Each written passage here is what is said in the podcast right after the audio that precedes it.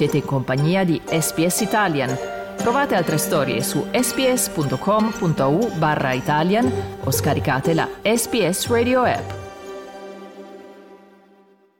Io sono Dario Castaldo e voi siete all'ascolto di un podcast in italiano di Radio S B S nel quale parliamo di tennis, perché come da tradizione l'Australia ospita i primi grandi eventi della stagione e quindi alcuni tennisti, alcuni membri dei loro staff sono arrivati down under per preparare i tornei di Brisbane, di Adelaide, la United Cup e poi soprattutto il primo major stagionale, gli Open d'Australia. Tra i giocatori che sono arrivati a Melbourne per primi c'è Matteo Arnaldi, il ventiduenne di Sanremo che nelle ultime due stagioni ha scalato la classifica mondiale fino a dissarsi al quarantaquattresimo posto del ranking A T P. Nel duemilaventitré Matteo ha vinto tre titoli Challenger, ha raggiunto gli ottavi di finale agli U S Open, la semifinale ad Umago ed il terzo turno al Master mille di Madrid, dove strada facendo ha battuto il due volte finalista del Roland Garros Casper Ruud. Soprattutto Matteo Arnaldi è stato uno dei protagonisti dello storico trionfo azzurro in Coppa Davis.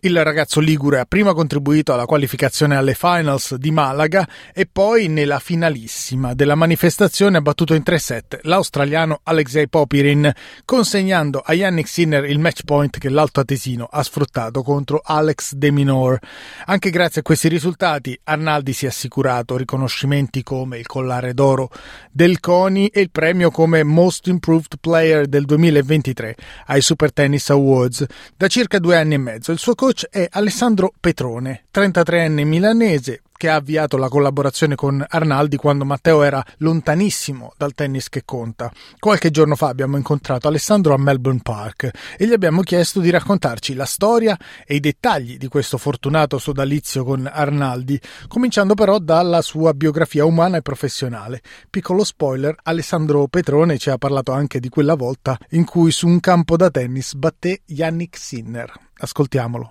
Con Alessandro Petrone, trentatreenne, milanese, esatto. Doc di famiglia, di tradizione. Esatto, esatto. Milano, Milano tre per l'esattezza, comune di Basiglio, però no, sì, Milano, vivo a Milano, mi piace Milano, anche se a tanti non piace, però sono tornato due anni fa ormai dopo una parentesi di quattro anni quasi a Sanremo, però poi sì, diciamo che il richiamo della, della mia città è stato più forte. Ti piace anche perché non è che tu ci abbia passato tutto questo tempo, non è che sei obbligato a convivere col traffico di Milano tutti i giorni, perché comunque hai una tua storia tennistica. Ci racconti la tua biografia tennistica per cominciare. Sì, diciamo io ho iniziato abbastanza presto, già appunto mi allenavo a Milano tre, poi a otto anni già ho iniziato ad andare a Milano, che comunque mi allenavo al tennis Milano, quindi già mia madre tutti i giorni mi portava quaranta cinquanta minuti di macchina avanti e indietro, che col traffico comunque di Milano sono abbastanza tosta, e, e niente, sono, sono sempre allenato lì fino ai, ai ventuno anni, dove poi mh, ho smesso per la prima volta dopo tre anni di attività, due, due anni in realtà, due anni più o meno dopo la scuola di attività pro. I risultati non erano quelli sperati, quindi ho preso la scelta di fare un po' di iscrivermi all'università, provare a fare scienze motorie, che era in linea diciamo un po' con quello, con lo sport, con quello che facevo. Ho capito che non era la mia strada e sono durato più o meno sei sette mesi, ho dato un po' di esami, però poi diciamo sono il richiamo del tennis professionistico è stato più forte. Sono tornato a giocare, ho giocato tre anni all'Arbour, all'Accademia di Laura Golarsa, e da lì poi sono, sono riuscito a salire un po' di, un po' di classifica, sono arrivato fino a cinquecentottanta, però poi duemilaquattordici più o meno, quindi intorno ai ventitré anni non, non sentivo che diciamo non ne valesse ancora la pena fare tanti sacrifici, spendere tanti soldi. Comunque finché sei più o meno in quella classifica lì ogni settimana ci vai a perdere cinquecento mille euro a settimana, quindi non me la sentivo più di, di gravare diciamo a livello economico sulla mia famiglia, quindi ho preso la decisione di smettere. Ho fatto il primo anno maestro da circolo, quindi lezioni classiche, bambini, corsi adulti, tutti. Non mi piaceva, era molte poche motivazioni diciamo, e, e niente, quindi ho provato per il secondo anno, poi io torno, sono tornato all'Arbour con Laura Golarsa a fare un discorso un po' più di academy, seguire dei giocatori un po' più di livello, un po' più alto, solo che non mi ha fatto impazzire perché comunque lavoravi tanto con tanti gruppi diversi e invece a me piaceva più, diciamo, fare un lavoro un po' più personalizzato. Quindi ho detto vabbè, a venticinque anni ero ancora due uno e tutto, ho detto vabbè dai, proviamo ancora l'ultima volta a riprendere, provare a fare le cose nel migliore dei modi. E visto che negli anni comunque precedenti, un po' per un po' di immaturità, diciamo, eh, non avevo neanche nessuno che, che mi seguisse in particolar modo, quindi ho detto eh, proviamo, e ho detto, con i soldi che avevo messo da parte in quei due anni ho detto beh, proviamo a investirli e fare uno o due anni con qualcuno che mi segue anche ai tornei, perché non, non ero mai quasi stato accompagnato ai tornei, tutto, fare le cose bene, l'atletica, l'alimentazione, lavorare a livello psicologico e tutto. E da lì quindi ho ripreso subito il primo torneo, praticamente ho fatto qualificato secondo turno a un challenger, cosa che non avevo mai fatto neanche negli anni precedenti, senza allenamento, totalmente senza allenamento, da due anni che non mi allenavo, proprio zero, condizione fisica pessimo, eh, però la dimostrazione che, diciamo, che quando sei libero mentalmente e comunque vuoi una cosa, alla fine i risultati arrivano. E quindi niente, mi sono qualificato, ho battuto Bublik, eh, poi ho perso da un João Souza, un brasiliano, che poi ha vinto il torneo. Quindi da lì ho ripreso un po' e avevo un ragazzo che mi allenava, che mi seguiva abbastanza a livello individuale, mi accompagnava sempre ai tornei. E niente, dopodiché mi sono trasferito a Sanremo perché comunque non c'era una condizione, ho fatto sette mesi con Nargiso a Milano. E solo che poi lui si è, si è spostato e tutto, siamo riusciti a portare il preparatore atletico Diego Silva, argentino, cui mi trovo benissimo, sono riuscito a convincerlo a venire a Sanremo, lui si è trasferito volentieri perché aveva la famiglia di Pietraligure e nel frattempo stava avendo una bambina, quindi ci siamo trasferiti lì io e Rondoni, siamo andati insieme a Naso a allenarci a Sanremo e da lì poi è stato un po' di, di tanti cambiamenti anche a livello di classifiche, diciamo che avevo raggiunto il best ranking, ero venuto tra l'altro qui in Australia proprio a giocare dei challenger dove ero entrato direttamente, ero arrivato intorno a trecentonovanta quattrocento e da lì, diciamo, un po' è stato un po' tutto un po' un susseguirsi di eventi non troppo positivi, perché appunto il cambio delle classifiche che da appunto da best ranking a giocare in alcuni challenger anche in tabellone o anche quelli in Europa a giocare le quali challenger, sono finito a fare le quali nei quindicimila, quindi da cento punti a un punto è stata dura un po' a riniziare, mi sono mollato con la fidanzata storica dopo tredici anni, quindi a livello personale anche un po' di disassestamento da, dagli equilibri classici, con l'allenatore non mi trovavo benissimo e quindi ho fatto un periodo senza allenatore, dopodiché, diciamo, è stato un po' tutto un po' complicato poi riprendere le fila della, della cosa. E ho provato a fare duemiladiciannove ancora, ancora qualche mese, duemilaventi ho detto vabbè proviamo, facciamo ancora, vediamo come possiamo fare, poi è arrivato il Covid e da lì la decisione di smettere, di iniziare una carriera da allenatore. Sbaglio però, o l'ultima partita che hai giocato l'hai vinta, tipo Sampras? L'ultimo torneo che ho giocato, sì, ho vinto con veramente il primo turno con uno che era, non so, forse in quarta categoria, a Sharm El Sheikh. La seconda partita l'altro si è ritirato perché c'era appunto la cosa del Covid e poi hanno sospeso il torneo, quindi imbattuto, eh, imbattuto, imbattuto, chiuso da, da imbattuto per, per cause esterne che sono intervenute. Dicevamo che avremmo aperto il capitolo da allenatore, in realtà no, c'è una curiosità, tu sei tra pochissimi italiani che hanno battuto Jannik Sinner e ovviamente ti devo chiedere di raccontarci quella storia, quella partita, cosa sapevi di lui prima, cosa hai percepito durante, che riflessioni hai fatto dopo e che riflessioni fai adesso. Sì, se non mi ricordo male era a settembre del duemiladiciotto a Cuneo. Eh, sì, questo, questo record di essere uno dei quattro italiani aver battuto Sinner, era molto giovane lui, non tantissimo, nel senso che poi comunque dopo quattro cinque mesi ha vinto il suo primo challenger, quindi comunque sicuramente il livello c'era, come ha detto già qualcuno non mi aveva fatto onestamente una grande impressione, ne parlavano molto bene, mi ricordo lui era lì con, con Volpini, si vedeva che sicuramente poteva avere delle potenzialità, però non è stato uno di quelli che ho visto e dici cavolo questo diventerà un campione fortissimo, perché comunque aveva tante lacune, impattava bene soprattutto di rovescio, di dritto spesso lo perdeva, il servizio era veramente tantissime volte fuori tempo e appena lo facevi muovere un attimo, poi abbiamo giocato sulla terra e appena gli giocavi una palla un po' carica lo facevi muovere e andava subito in difficoltà, quindi diciamo non mi ha fatto una grandissima impressione, però come ho già detto è la dimostrazione che alla fine, come anche ha detto Jannik tante volte, il talento è saper lavorare, stare lì ogni giorno con, con passione, con professionalità e dedizione a cercare di migliorarsi ogni giorno sia dentro che fuori dal campo, quindi è proprio la dimostrazione che è un ragazzo con talento sicuramente, però come niente di, di eccelso, niente di fuori completamente dalla norma, con una mentalità del genere, con un'abnegazione, con una, una mentalità, un atteggiamento di questo tipo può arrivare veramente in altissimi ranghi e t- altissime sfere. Visto che vi siete incrociati più di una volta negli ultimi mesi, avete poi mai scherzato su questa cosa? Lui che ricordi ha di quella partita? No, all'inizio, all'inizio ogni tanto me la tirava fuori quando ci vedevamo. Ah, mi ricordo che tu mi hai battuto sia in singolo, tra l'altro anche in doppio a Santa Margherita di Pola. No, però dai, con piacere. Poi Jannik è veramente un ragazzo fantastico.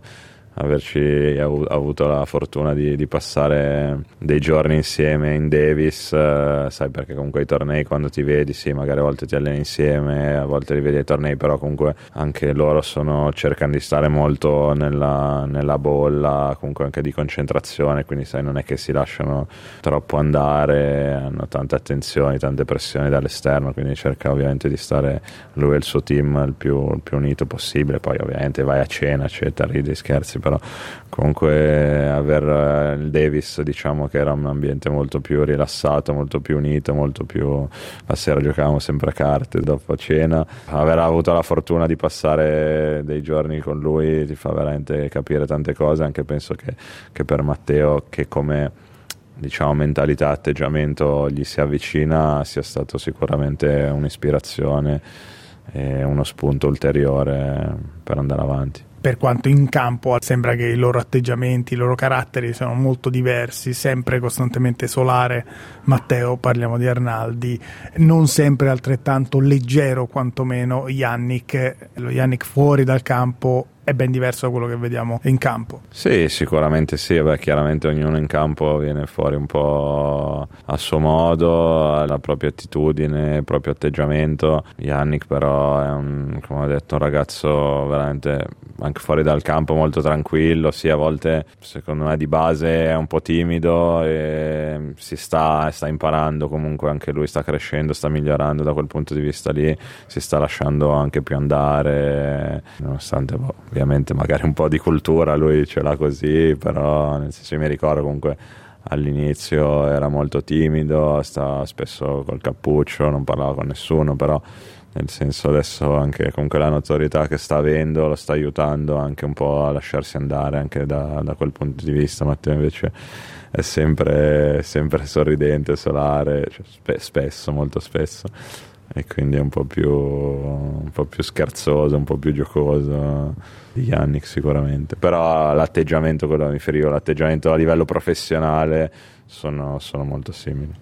Alessandro, torniamo alla tua biografia, perché abbiamo detto che tu a trenta anni hai sostanzialmente scoperto che lo studio non faceva tanto per te,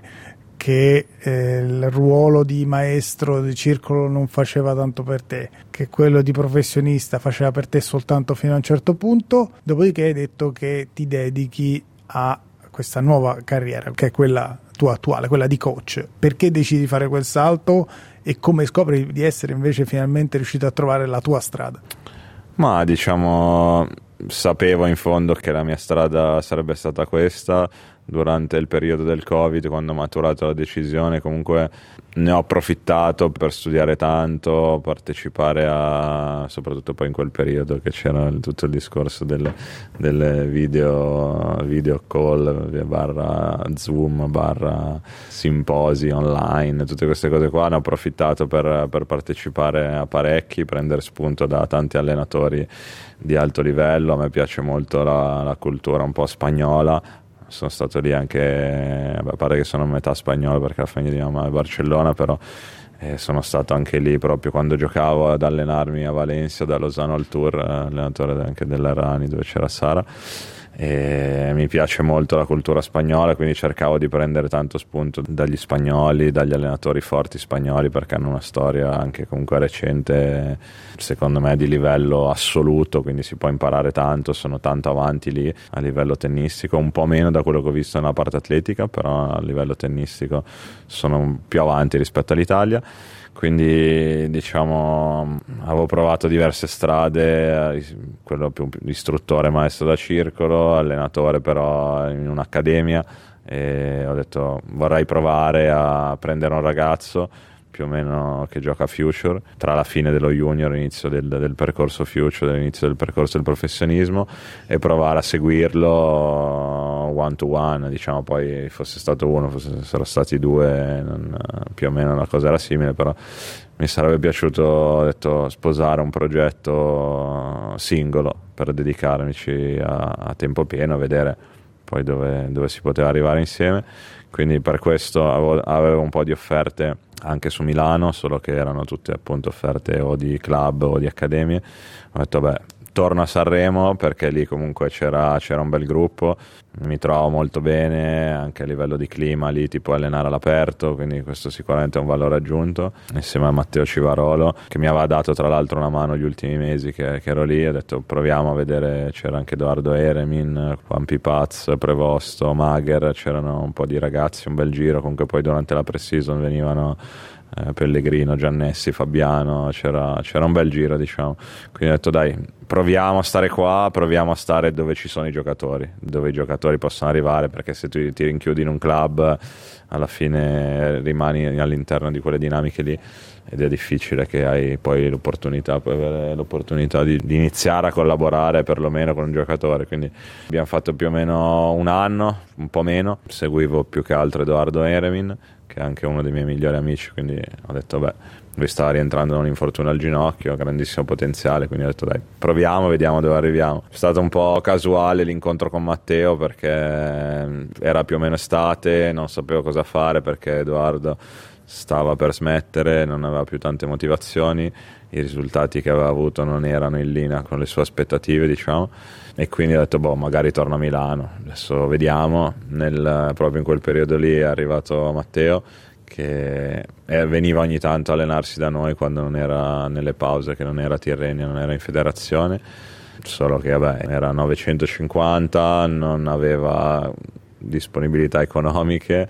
quindi abbiamo detto vabbè dai, mi piaceva però non sembra, cioè, sembrava un ragazzo normalissimo, nel senso con delle doti tecnico-tattiche totalmente nella norma, come rispecchiava comunque la sua classifica, però ho visto mh, qualcosa in più in lui, nel senso che si vedeva che era uno che viveva per il tennis, professionalità incredibile, voleva ambizioni molto alte, questo è importante. Quindi ho detto dai, abbiamo detto dai, facciamo una prova per sei mesi, fino da, da giugno fino a fine dell'anno, vediamo dove arriviamo. I primi sei mesi ha chiuso l'anno duemilaventuno trecentosessanta, quindi da lì poi abbiamo detto vabbè, la strada può essere quella giusta, proviamo ad andare avanti, ci siamo trovati bene, quindi poi così. Tornando proprio alla decisione, da chi è nata? Da te o da lui? No, lui è arrivato con, con il suo allenatore storico, si chiama Filippo Sciolli, con cui lui si è sempre allenato, che l'ha sempre un po' seguito quando, quando era in federazione. Filippo è arrivato e ci fa a me, a Matteo Civarolo: guardate, Matteo vorrebbe tornare a casa, io non lo posso seguire eh, perché lui ha un, ha un circolo di paddle, e non lo posso seguire come, come si merita di essere seguito. Ha detto se volete lo portiamo, facciamo una chiacchiera, vediamo un po', facciamo una prova, e quindi poi da lì è nata la cosa. Allora, ci hai raccontato l'inizio del rapporto e la stagione ventuno, comunque la seconda parte della stagione ventuno, dopodiché nel ventidue c'è stato un salto, nel ventitré ce ne sono stati dieci. Ti sorprende più il salto del ventidue o i dieci del ventitré? Un po' a tutte e due, nel senso che trecentocinquanta più o meno ha iniziato l'anno duemilaventidue, l'obiettivo era fare esperienza a livello challenger e secondo me lì è stata veramente dura, perché comunque eh, appunto iniziare l'anno da trecentosessanta, quindi partire dalle quali, eh, c'è una competizione incredibile, i punti sono pochissimi, i soldi pochissimissimi anche quelli, i tornei ovviamente sono meglio dei future, ti trattano meglio, però comunque non è facile uscire da quella zona lì. Diciamo è riuscito a togliersi dopo un inizio di stagione abbastanza complicato, perché comunque anche veloce indoor lui è la, è la, sono le condizioni che fa mol, più fatica, e da, da aprile più o meno, perché mi ricordo che siamo andati alle Canarie e ho fatto due tornei anche che seguivo Magher, e primo, Canarie primo torneo sulla terra e dopo la stagione sul, sul cemento indoor, ed era in uno stato veramente imbarazzante lui, cioè non poteva tirare la palla in campo, non c'era verso, cioè era tre mesi che non vinceva una partita, era veramente sfiducia totale. E quel torneo lì tra l'altro Magher l'ha vinto. E poi diciamo da Roseto degli Abruzzi, e lui è rimasto lì, lui è rimasto lì perché c'ero io, quindi è rimasto lì tutta la settimana a allenarsi, secondo me rosicava di brutto, e da Roseto degli Abruzzi ha iniziato un po' a ingranare, a vincere qualche partita, e da lì poi ha giocato molto bene, ha fatto la sua prima semifinale Challenger a Spalato. Poi ci sono state le prequali a Roma, quindi l'esperienza delle prequali, giocare a Roma è stato un primo assaggio del livello A T P che sicuramente gli ha dato una spinta in più per, per poi la stagione, la stagione estiva, dove da San Benedetto poi ha, ha chiuso l'anno facendo almeno quarti, tranne l'ultimo torneo facendo almeno quarti in tutti i challenger che ha fatto, quindi poi questo gli ha permesso di arrivare a chiudere l'anno a centotrentaquattro con la partecipazione finale alle Next Gen, che anche quello, diciamo, la wildcard a Roma e le Next Gen sono state la prima esperienza di alto livello per lui, appunto A T P, l'hanno aiutato tanto, anche se alle Next Gen non è andata bene, nel senso dal punto di vista di risultati, però fare le prime esperienze, iniziare a capire, avere comunque riflettori puntati, giocare in Italia eh, con giocatori, comunque ha giocato a Nakashima, Lechka e Passaro, il suo amico, comunque gli hanno fatto capire tante cose, e niente, poi da lì stagione duemilaventidue è finita così. E poi è arrivata la ventitré, insomma, se ci abbiamo messo un po' ad elencare i suoi progressi e qualche risultato del ventuno e ventidue, nel ventitré ci vorrebbero dieci minuti anche soltanto per fissare alcuni punti, però diciamo a beneficio di chi ci ascolta, la stagione è incredibile con una novantina di posizioni scalate nella classifica, ma tanti scalpi importanti, risultati prestigiosissimi, gli ottavi agli U S Open, le vittorie nei mille e ovviamente la Coppa Davis finale. Ti devo chiedere un po' a bruciapelo se te lo aspettavi e se ti ha sorpreso e se è andato anche oltre le tue ambizioni più sfrenate. No, sicuramente, come ho detto tante volte, è andato oltre, assolutamente oltre. Sinceramente non ci poniamo mai degli obiettivi di classifica, l'obiettivo come duemilaventidue era fare esperienza a livello challenger, l'obiettivo del duemilaventitré era fare più esperienza possibile a livello A T P, visto che, come ho detto prima, ne aveva fatta molto poca. Ha fatto un buon Australian Open, abbastanza buono, poi a febbraio è riuscito subito a vincere il suo primo challenger, quindi a Tenerife, e quindi quello sicuramente gli ha dato, gli ha dato fiducia, però diciamo che è stato difficilissimo, cioè i primi quattro cinque mesi dell'anno sono stati veramente difficili, perché sembra poco, ma da centotrentacinque a, ad arrivare top cento è veramente difficilissimo, sono una marea di punti, devi vincere tantissime partite e, come al solito, come succede sempre quando fai un salto da un livello all'altro, è sempre difficilissimo arrivare lì, perché devi partire dalle qualificazioni, non sei testa di serie, devi sempre battere dei giocatori come, come alla fine poi per fortuna è successo, però è sempre difficile scavallare, andare, andare quando arrivi in un livello nuovo, Eh, andare oltre quello che ti fa fare un po' il salto in classifica e ti permette poi di, di giocare sereno i tabelloni senza dover passare dalle quali ogni volta, perché comunque le quali A T P sono durissime, danno pochissimi punti. Questa è una cosa che secondo me dovrebbero cambiare, perché non è possibile che uno vince due partite in un challenger, che magari se sei con la classifica di Matteo centotrenta centocinquanta prendi più punti che a qualificarti in A T P. Sì, c'è il discorso dei soldi, sicuramente prendi di più, però alla fine uno non è che sta lì troppo a guardare, gli interessa più la classifica, quindi non è stato per niente facile. Poi diciamo è stato bravo a, nella prima parte di stagione a, a fare bene nei challenger, vincendone due, Tenerife e Mursia, e poi da Madrid credo che abbia fatto un po' il salto di qualità quando ha battuto Ruud. È quello che gli ha dato un po' anche a livello di notorietà, l'ha fatto un po' conoscere al grande pubblico e gli ha dato secondo me tantissima fiducia, perché battere un, un giocatore così, che era il primo praticamente che affrontava, si sì, è affrontato, ha giocato con Medvedev a Dubai, sì, però comunque uno dei primi, e subito vincere così, vincere in due set senza avere titubanze nel chiudere la partita, quello mi ha dato, mi ha dato una grossa,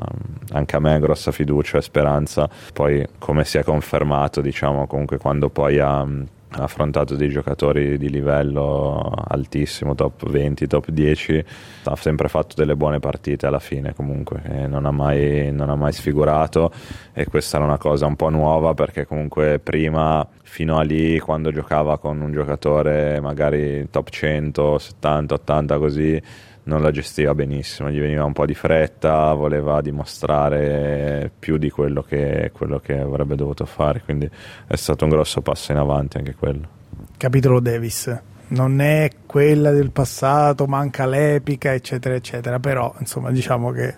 anche lì un po' inaspettatamente, bruciando le tappe, ti sei ritrovato, vi siete ritrovati, e Matteo Arnaldi si è ritrovato a scrivere una pagina importantissima della storia del tennis azzurro da protagonista, e tutto è nato, se vogliamo, dalla sfortuna tra virgolette di ritrovarsi già a Bologna eh, sull'orlo del baratro. Personalmente, scusa la, la digressione, ricordo che dopo le due sconfitte inopinate contro il Canada di eh, Lorenzo e Lorenzo di Musetti e Sono, che ho scrissi a un collega, vedrai che Arnaldi batte Garin e ti porta a Malaga. Ah. Ecco, questa mia fiducia era anche la tua, e quanto è stata importante quella partita, quella responsabilità che si è preso e che ha saputo sfruttare per fare un, un salto ulteriore.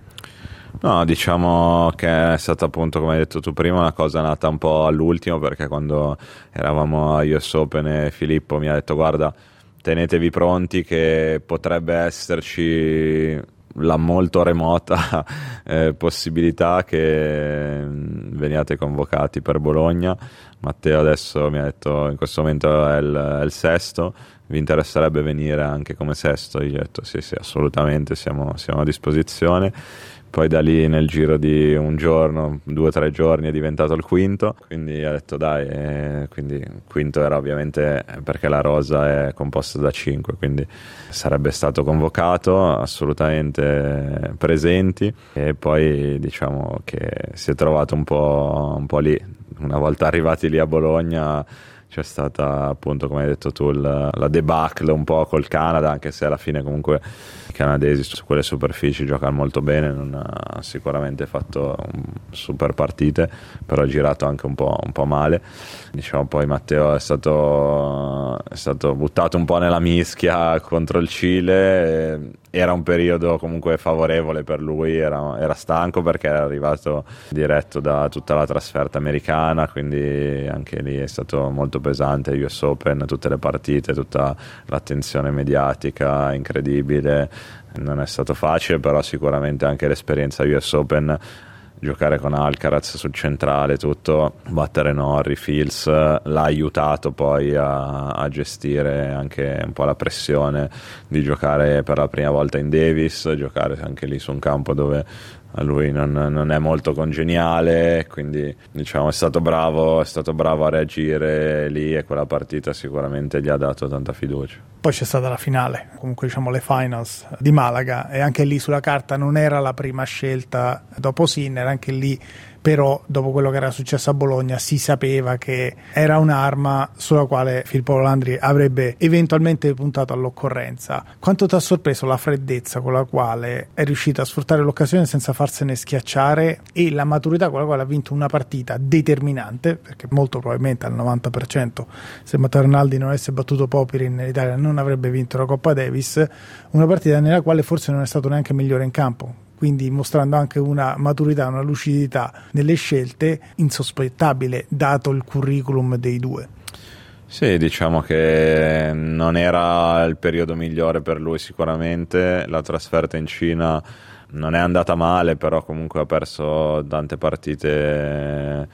molto lottate con match point, quindi comunque gli aveva lasciato un po' di amarezza. Eh, ha avuto un po' di problemi dopo, appunto non ha, non ha giocato Parigi, è stato, è stato due settimane a Los Angeles con la sua ragazza e la famiglia, quindi non si è allenato, si è allenato sempre fisicamente sì, ma tennisticamente non ha giocato, diciamo ha ripreso una settimana prima della Davis. E quindi sicuramente non è arrivato a Malaga nelle stesse condizioni con cui era arrivato a Bologna e nel girone, però la prima partita gli è servita anche se l'ha persa con tre match point, comunque per riprendersi un po' e rientrare un po' nel ritmo della partita, delle pressioni, delle tensioni, tutto. E quindi poi sicuramente questo l'ha aiutato quando ha giocato la finale, eh, non giocata bene assolutamente, sono quelle partite che diciamo otto volte su dieci perdi, però anche l'avversario, anche Popyrin è stato un po', sapevamo che anche lui avrebbe un pochettino accusato la cosa a livello mentale, avevano già giocato un mesetto prima in Cina e era sette break sopra Popyrin e poi alla fine è riuscito a vincere Matteo, quindi anche lì, anche nella finale al terzo set sapevamo, ero con a fianco Umberto Arianna, sapevamo che se fosse riuscito in qualche modo, in qualsiasi modo a stare avanti, a tenere il servizio, poi nel momento clou sarebbe arrivata la chance, quindi è stato non bravo, bravissimissimo eh, a stare attaccato, annullare otto palle break. eh, Ci vuole ovviamente anche un po' di fortuna lì, basta che ti gira male un mezzo punto e poi sarebbe cambiata un po' tutto quanto, un po' tutta, tutta la storia sicuramente. Non so se poi se Matteo avesse perso come sarebbe andata, perché comunque con lo Jannik in quelle condizioni non, non parti mai sfavorito, però sicuramente le percentuali di vittoria si sarebbero abbassate drasticamente. Che cosa ha significato dal punto di vista emotivo per entrambi quel successo? Ma è stato diciamo la, la giusta ricompensa, la giusta fine di una stagione incredibile secondo me, che non stava finendo, non stava andando nel, nel migliore dei modi, perché comunque come ho detto prima in Cina ha perso, ha perso tutti i tre tornei che ha fatto, soprattutto anche l'ultimo, così il penultimo, ha perso partite molto tirate, le aveva vinte anche però ne aveva perso tre partite tirate che avrebbe potuto vincere. A Vienna ha perso con Rublev, a Parigi non era riuscito a giocare e la prima partita in Davis appunto perdere con tre match point, aveva il morale abbastanza a terra perché comunque ci teneva lui a far bene, non stava andando in quella direzione lì, quindi ovviamente anch'io ero, ero molto dispiaciuto per lui perché lo, lo vedevo in un periodo difficile, molto col, con l'umore, il morale sottoterra, quindi sicuramente una delle sue qualità come ha dimostrato è reagire al periodo di di difficoltà e è riuscito a farlo ancora una volta, arrivando poi a un, a un successo incredibile che è stato il coronamento appunto di una stagione pazzesca, e quindi sono contento ovviamente per lui, per, per Comandato, sono contento per l'Italia che ha vinto questa, questa storica Coppa Davis e soprattutto per l'attenzione diciamo che ha ridato al tennis in Italia e speriamo che possa dare un boost ulteriore a tutto il movimento. Alessandro, poi vorrei tornare a parlare di te come allenatore, però consentimi prima di fare una specie di parallelo, dopo aver aggiunto l'inciso che questa sua esplosione ti ha obbligato a venire in Australia un mese e mezzo d'anticipo rispetto all'inizio degli Australian Open, cosa che fino a maggio non prendevi ancora in considerazione, quindi è cambiata tantissimo la tua vita, però mi dici in sintesi in che cosa è migliorato lui come tennista, come è cambiato come ragazzo in questi dodici mesi o ventiquattro se vogliamo prendere come riferimento l'inizio veramente della vostra partnership, e come sei cambiato tu come allenatore visto che ti sei ritrovato improvvisamente a guidare una Maserati, facciamo non una Ferrari ancora, una Maserati che tu hai contribuito ad assemblare. No, allora ehm, è migliorato in tantissimi aspetti, diciamo uno delle cose dove è migliorato di più è secondo me a livello mentale, lui come ho detto all'inizio aveva delle grosse aspettative su se stesso e delle grandi ambizioni, che però non erano né rispecchiate dai risultati né rispecchiate comunque onestamente dal livello che aveva, perché tecnicamente aveva tante cose dove era molto indietro, e in primis il servizio, che ovviamente è il colpo ancora su cui stiamo, stiamo lavorando di più, su cui ci stiamo concentrando di più adesso in questa pre-season in Australia, che è quello che alla fine ti fa la differenza più grande quando, quando arrivi a giocare ad altissimo livello. A livello tattico era indietrissimo, non aveva, non aveva proprio una sua identità, giocava veramente disordinato, improvvisando, e quindi questo poi, quando doveva affrontare i momenti importanti delle partite, che sono quelli fondamentali che spostano l'ago della bilancia, che sono sempre pochissimi punti, li giocava sempre male, perché non sapeva dove, dove, andare, a, dove andare a parare, diciamo. Quindi uno dei, dei salti di, di, di livello, di qualità che ha fatto di più in assoluto a livello tecnico, è migliorato tantissimo, tutte le cose che doveva migliorare, perché comunque impara la svelta, perché comunque dedicandosi tantissimo, allenandosi tantissimo e soprattutto mettendo il cento per cento sempre dell'attenzione su quello che fa e dell'energia, eh, diventa anche più facile. Però appunto a livello tattico è migliorato tantissimo, deve migliorare ancora tanto, però ha, diciamo, è riuscito a costruirsi una sua identità, e quindi questo in campo poi sicuramente, sicuramente lo aiuta quando deve, deve affrontare partite difficili, quando deve affrontare partite dove deve vincere e quando deve affrontare giocatori di livello, di livello altissimo. Per quanto riguarda me, eh, diciamo che ovviamente sto facendo come, come lui, sta facendo l'esperienza, la sto facendo anch'io, sto, sto imparando anch'io tanto ai tornei, avere l'opportunità di allenarsi con, con i migliori, vedere cosa fanno sia dentro che fuori dal campo ti, ti aiuta molto. Alla fine, arrivati a questo livello, una delle cose che conta di più comunque, più che le competenze tecnico-tattiche, secondo me sono la gestione del giocatore. Gestione del giocatore, perché comunque stiamo insieme ventiquattro ore al giorno, quest'anno ho fatto trentasei trentasette settimane, più adesso questa pre-season australiana, quindi una delle cose fondamentali che secondo me tanti magari riescono a fare non benissimo è la gestione del giocatore, tenerlo lì su tutti i vari aspetti della, della vita. Curiosità, a parte che a proposito della sua crescita faccio mea colpa, perché effettivamente fino a qualche mese fa erroneamente ti dicevo che mi ricordava tantissimo Alex de Minaur, e devo riconoscere che eh, al di là della capacità di coprire il campo ha già un bagaglio di colpi, di varietà, è un atteggiamento ancora più propositivo.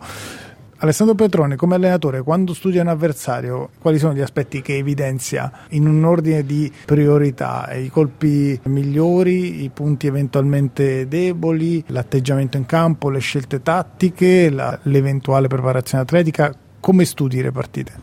No, allora, premesso che Matteo è ancora molto giovane, quindi come stavo dicendo prima deve ancora arrivare a trovare una sua identità completa, quindi innanzitutto partiamo da noi stessi sempre. Quando gli parlo delle partite, prima di tutto gli dico quello che gli ricordo, perché quello che glielo dico glielo dico già tutti i giorni, però gli ricordo quello che, che lui deve fare. Dopodiché ci focalizziamo sull'avversario, abbiamo un analista che tra l'altro è qua di Melbourne, che ci aiuta a fare scouting del, del, degli avversari, perché comunque siamo alle prime esperienze, quindi tanti giocatori sì, magari sì, li vedi in televisione, però poi non sai bene esattamente quali sono i punti forti, i punti deboli, cosa fanno soprattutto nei momenti importanti, quindi l'aiuto del, dell'analista, che appunto fa tutte le statistiche eccetera, ci aiuta in questo.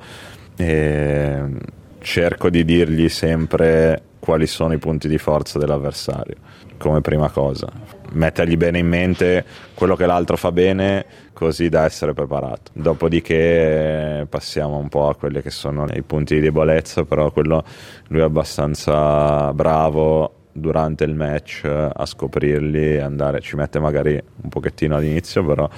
poi è bravo a scoprirli e a insistere su quelle cose lì e capire anche l'altro cosa fa bene. Alessandro, vedendovi lavorare in campo, una cosa che mi ha colpito tanto è la sua ricettività, Chiaramente dipende dalla relazione, dal rapporto di fiducia, però da profano fa un po' impressione vedere come il numero quarantaquattro del mondo sia comunque sempre umile nell'accettare quelle che sono le indicazioni, i consigli, i suggerimenti, le critiche. Qui più che altro ti chiedo una conferma, però ti chiedo in che cosa è più difficile allenare il numero quarantaquattro del mondo rispetto al numero trecentosessanta? Ma diciamo che quando era trecentosessanta del mondo c'erano tantissime cose su cui doveva lavorare, era proprio un anzi quando era novecento ancora, ancora di più, erano, le cose erano veramente macroscopiche, quindi c'erano erano proprio delle cose molto grosse su cui lavorare. Ovviamente essendo molto grosse le capiva, però comunque ovviamente sempre complicato far cambiare al giocatore che comunque ha venti anni, fargli cambiare alcuni automatismi, alcuni modi di, di ragionare. Comunque poi ovviamente le velocità a cui giocano sono, sono altissime, quindi devi cercare di creargli un po' di automatismi, quindi questo sicuramente uno come lui che si allena tanto, tanta predisposizione all'allenamento, riesce a fare più velocemente, perché poi hai frazioni di secondo per, per decidere quando sei in campo. Però diciamo che poi il lavoro chiaramente più sale di livello, più va sui dettagli, e la base che comunque abbiamo costruito aiuta, perché chiaramente finché non c'è quella base lì a livello tecnico e tattico è molto difficile lavorare su tutto. Quindi eh, se hai, come all'inizio succedeva, un giocatore che è totalmente distinto, che improvvisa ogni giocata senza un ordine, senza una logica, è veramente difficile poi lavorarci sopra. Quindi stiamo lavorando, ancora tantissimi margini di miglioramento su, su tante cose a livello, a livello tattico, e stiamo provando ad essere, che anche questa è una cosa che richiederà tempo, quindi sicuramente arriveranno anche delle sconfitte, però sicuramente per salire di livello, anche un po' come si è visto anche da Jannik, quando provi a fare delle cose nuove è normale che ci sia un periodo di assestamento. Però ora che nella mia testa lui prima doveva, all'inizio ovviamente la priorità era migliorare a livello tecnico i colpi, soprattutto il dritto che era totalmente a caso, totalmente fuori tempo,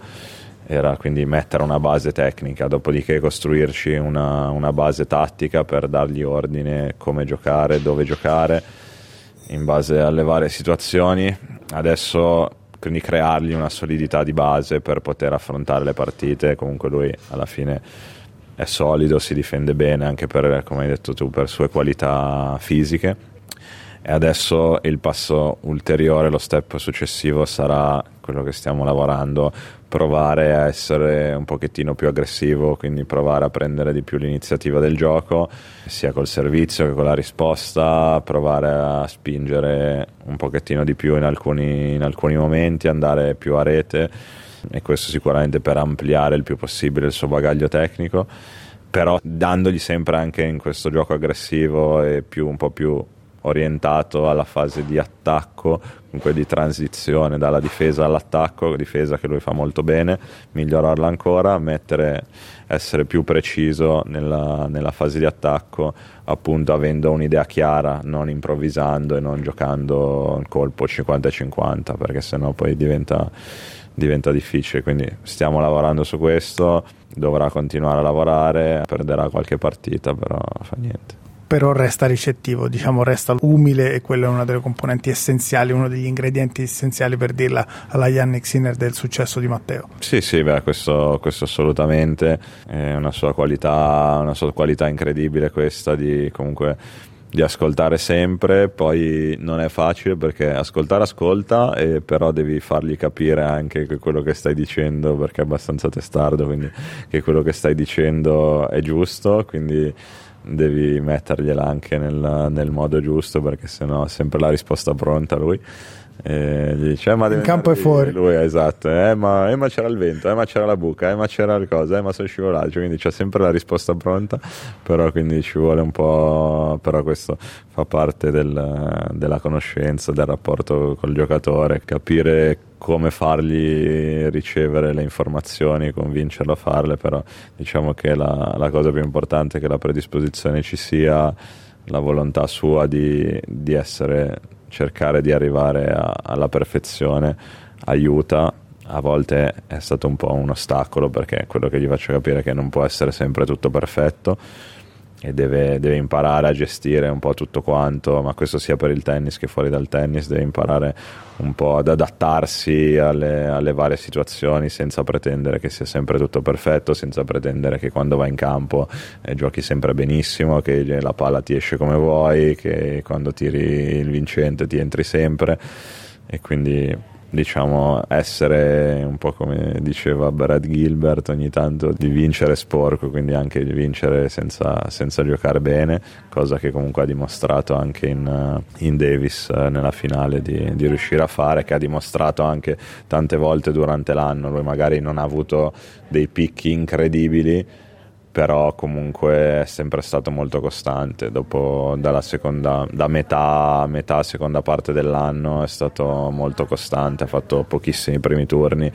quindi questo sicuramente aiuta a giocare sempre tante partite. Tra l'altro, se non fossi testardo e perfezionista probabilmente non sarebbe un tennista di successo, quindi te lo devi tenere così come eventualmente provare a smussare qualche angolo. Mi aiuti a sbrogliare una matassa? È un tema un po' complesso, provo a semplificarlo, anche d'attualità, perché c'è stata questa piccola polemica a distanza, questa frecciatina tra Djokovic e chi ha assegnato il premio come miglior allenatore del duemilaventitré alla coppia composta da Simone Vagnozzi e Darren Cahill. Effettivamente c'è un dibattito nell'ambiente, cioè dove finiscano i meriti di un giocatore in una crescita, dove inizino quelli dell'allenatore, o quantomeno come si faccia a distinguere i meriti dell'uno dall'altro, visto che comunque si è un team e molto probabilmente la bravura dell'uno viene messa poi in pratica dall'altro e viceversa. Tu, da allenatore che è andato a casa con il premio di giocatore più migliorato del duemilaventitré, che idea ti sei fatto? Quindi non è una domanda specifica, ma qual è l'idea che ti sei fatto? Che ragionamento fai? Tu riesci per esempio a distinguere così, separare così nettamente i meriti del giocatore da quello dell'allenatore, o secondo te sarebbe più corretto, magari più semplicistico ma più giusto, assegnare un premio al team? No, sì, sicuramente diciamo il nostro è un lavoro complicato, nel senso che poi quello che parla per il tuo lavoro sono i risultati.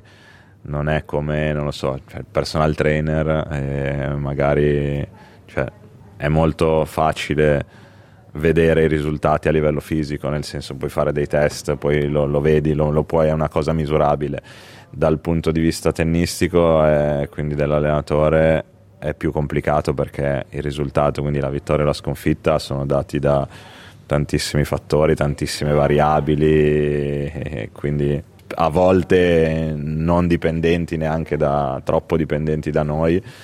e quindi alla fine è un tema complicato sicuramente. Quello che credo sia stato il riconoscimento, appunto, come è stata la motivazione del riconoscimento, che credo che sia dato comunque, quelli che, che votano sono gente che sa, sa bene di quello di cui sta parlando a livello globale, quindi miglioramento del, del, del giocatore, magari proprio nel senso stretto, non troppo del, dei risultati. È chiaro che Djokovic è un giocatore incredibile, secondo il mio favorito, il più forte di sempre secondo me, senza dubbio,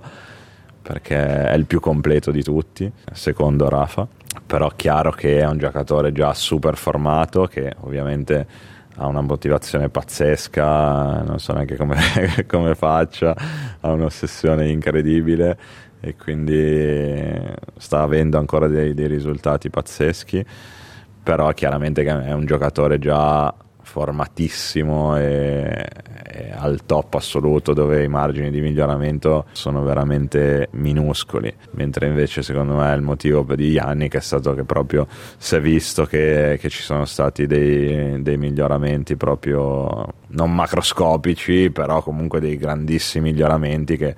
si sono visti, erano, erano visibili proprio dalla performance in campo, come credo che poi cioè, tutti a, a, nel, a Malaga siamo rimasti esterefatti, ci guardavamo e dicevamo ma non è possibile tirare così forte, così sempre dentro, non è possibile. Tra l'altro aggiungo, reduce da una settimana che sul piano delle energie nervose ah, no, no, qualcosino esatto, gli aveva tolto. Esatto, ecco. esatto, esatto, reduce soprattutto. Infatti io sinceramente prima delle finals ho detto magari Jannik se va avanti e poteva andare, soprattutto perché comunque le condizioni erano molto veloci e a lui piace tantissimo, può andare avanti, non so se... Sì, probabilmente verrà in Davis, però non so, magari sai, magari la prima partita non la gioca, così magari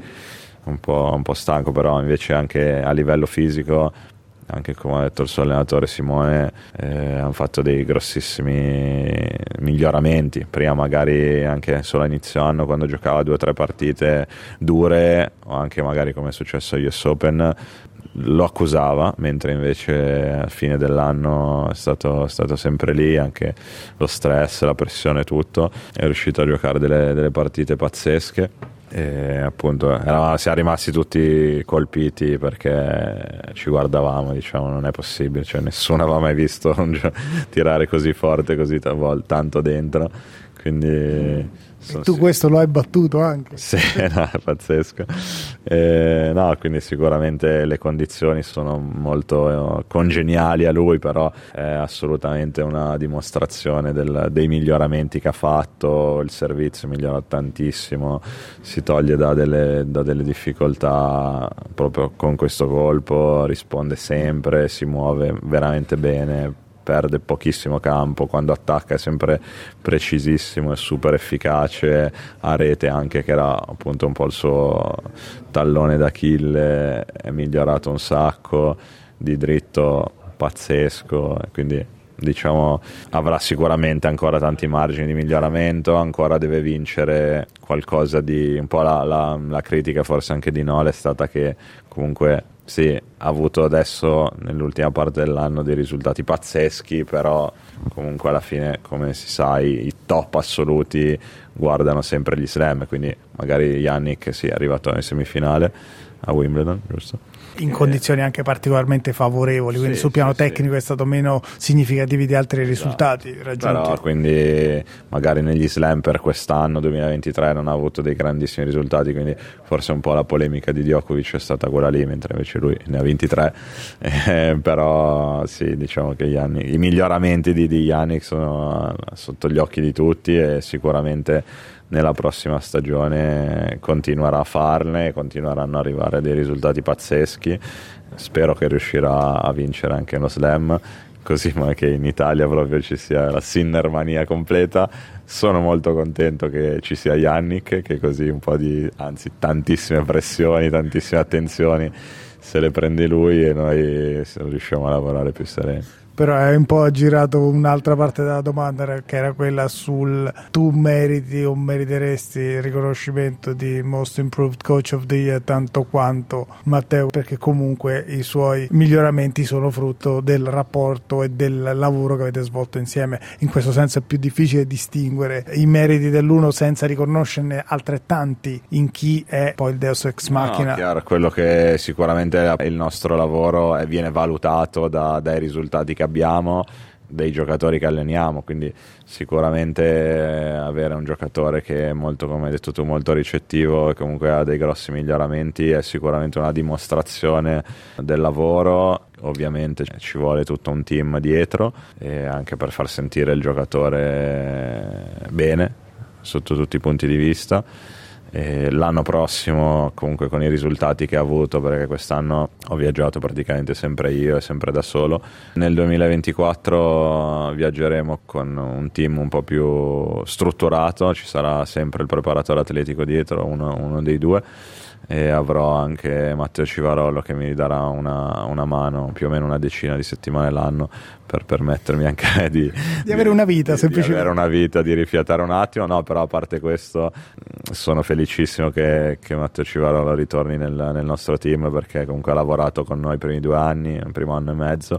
e Matteo si trova molto bene con lui, quindi anch'io so che quando è con lui è assolutamente in buone mani, mi fido al cento per cento, e credo anche che il rapporto sia meglio che ci sia anche un'altra figura, come comunque hanno dimostrato anche Vagnozzi e Cahill, che non ci sia solo una figura di riferimento, perché comunque viaggiare tante settimane, un po' come la fidanzata alla fine o la moglie, avercela sempre in mezzo è sempre, poi alla fine rischia di diventare un po' del, deleterio, e rischi che il giocatore magari sia un po' meno ricettivo sulle cose che, che gli dici. Credo che anche sia questo un po' un, un aspetto che si sia visto anche magari nel rapporto tra, tra Berrettini e Santo Padre, e quindi ovviamente arrivi a un punto dove poi magari è meglio cambiare. Quindi, visto che Matteo è molto giovane, visto che abbiamo un progetto comunque a lungo termine, Eh, ragiono sempre così, quindi tutto quello che può essere favorevole e poi ci può aiutare a, ad avere comunque dei risultati ed essere sostenibile a lungo termine, lo metto sempre come, come priorità. E tornando al discorso del premio, speriamo che tanto speriamo che sia l'anno prossimo, diciamo, con un'altra grande stagione, duemilaventiquattro, che sia un'altra grande stagione di, di Matteo, e alla fine comunque a me basta, nel senso, anche senza riconoscimenti. Il mio riconoscimento è, è poter stare in, a questo livello, poter stare a questi tornei e fare esperienza anche per me a questi, questi, nei tornei più importanti al mondo, e giocare, affrontare, conoscere anche a livello umano i, i più forti. Per fortuna tua e sua, Matteo Arnaldi molto spesso viaggia con la sua ragazza italo-australiana mia, quindi non dovete proprio sempre condividere lo spazio vitale, e quindi ogni tanto riuscite anche a respirare. Per concludere ti devo chiedere quali sono gli obiettivi per il duemilaventiquattro, o in un'annata nella quale, diciamo, gli intoppi non dovessero essere particolari, saresti soddisfatto se? No, noi, come ho detto prima, obiettivi di classifica non, non ce ne poniamo, perché appunto dipendono da troppi fattori. Eh, se tu giochi quattro slam, paradossalmente, che sono i quattro tornei che danno più punti in assoluto, e giochi contro, non so, Nadal, Djokovic, Sinner e, e Medvedev, e fai quattro primi turni, chiaramente poi anche tutta la tua classifica ne risente. Quindi sarò contento se Matteo resterà così com'è e continuerà a metterci sempre la stessa energia, sempre la stessa attenzione nel, negli allenamenti, e cosa che anche in questa preparazione, come non avevo dubbi, comunque sta facendo, e stiamo già vedendo dopo poche settimane dei, dei buoni risultati che, diciamo, poi dovranno essere portati anche in partita. Sarà più complicato, però non la vedo, tanti mi hanno chiesto la stagione della riconferma, no, nel senso, perché vedo assolutamente che, che il livello di Matteo c'è, che il livello,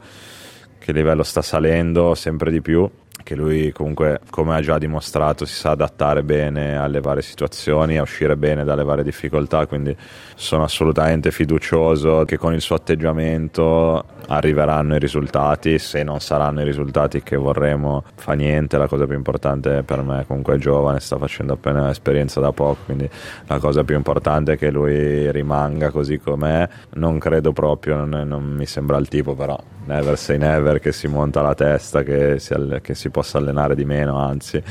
l'appetito viene mangiando, quindi diciamo che tutto questo lo porta sempre ad avere i risultati che sta avendo, i tornei che sta facendo lo portano sempre ad avere, ad avere più motivazione per allenarsi ancora di più, perché ha un'etica comunque del lavoro altissima, è la cosa sua principale. Quindi a lui proprio gli piace proprio allenarsi in palestra, gli piace allenarsi in campo, e quindi questo sicuramente poi lo aiuta a uscire da tante difficoltà. Quindi la cosa più importante sarà continuare a fare nel duemilaventiquattro, a fare esperienza a livello A T P, fare il più possibile e soprattutto giocare più partite possibili, perdendole, vincendole meglio ovviamente, però con giocatori top venti, top dieci, che sono quelli che ti fanno capire di più degli altri le cose dove devi migliorare. Ma a parte la testardaggine, c'era un difetto sto ragazzo? Ce l'ha un difetto? Non lo so, sì, ne ha, ne ha di difetti, però dai, li teniamo, li teniamo per noi. Grazie davvero Alessandro. Grazie a te. Volete ascoltare altre storie come questa? Potete trovarle su Apple Podcasts, Google Podcasts, Spotify o ovunque scarichiate i vostri podcast.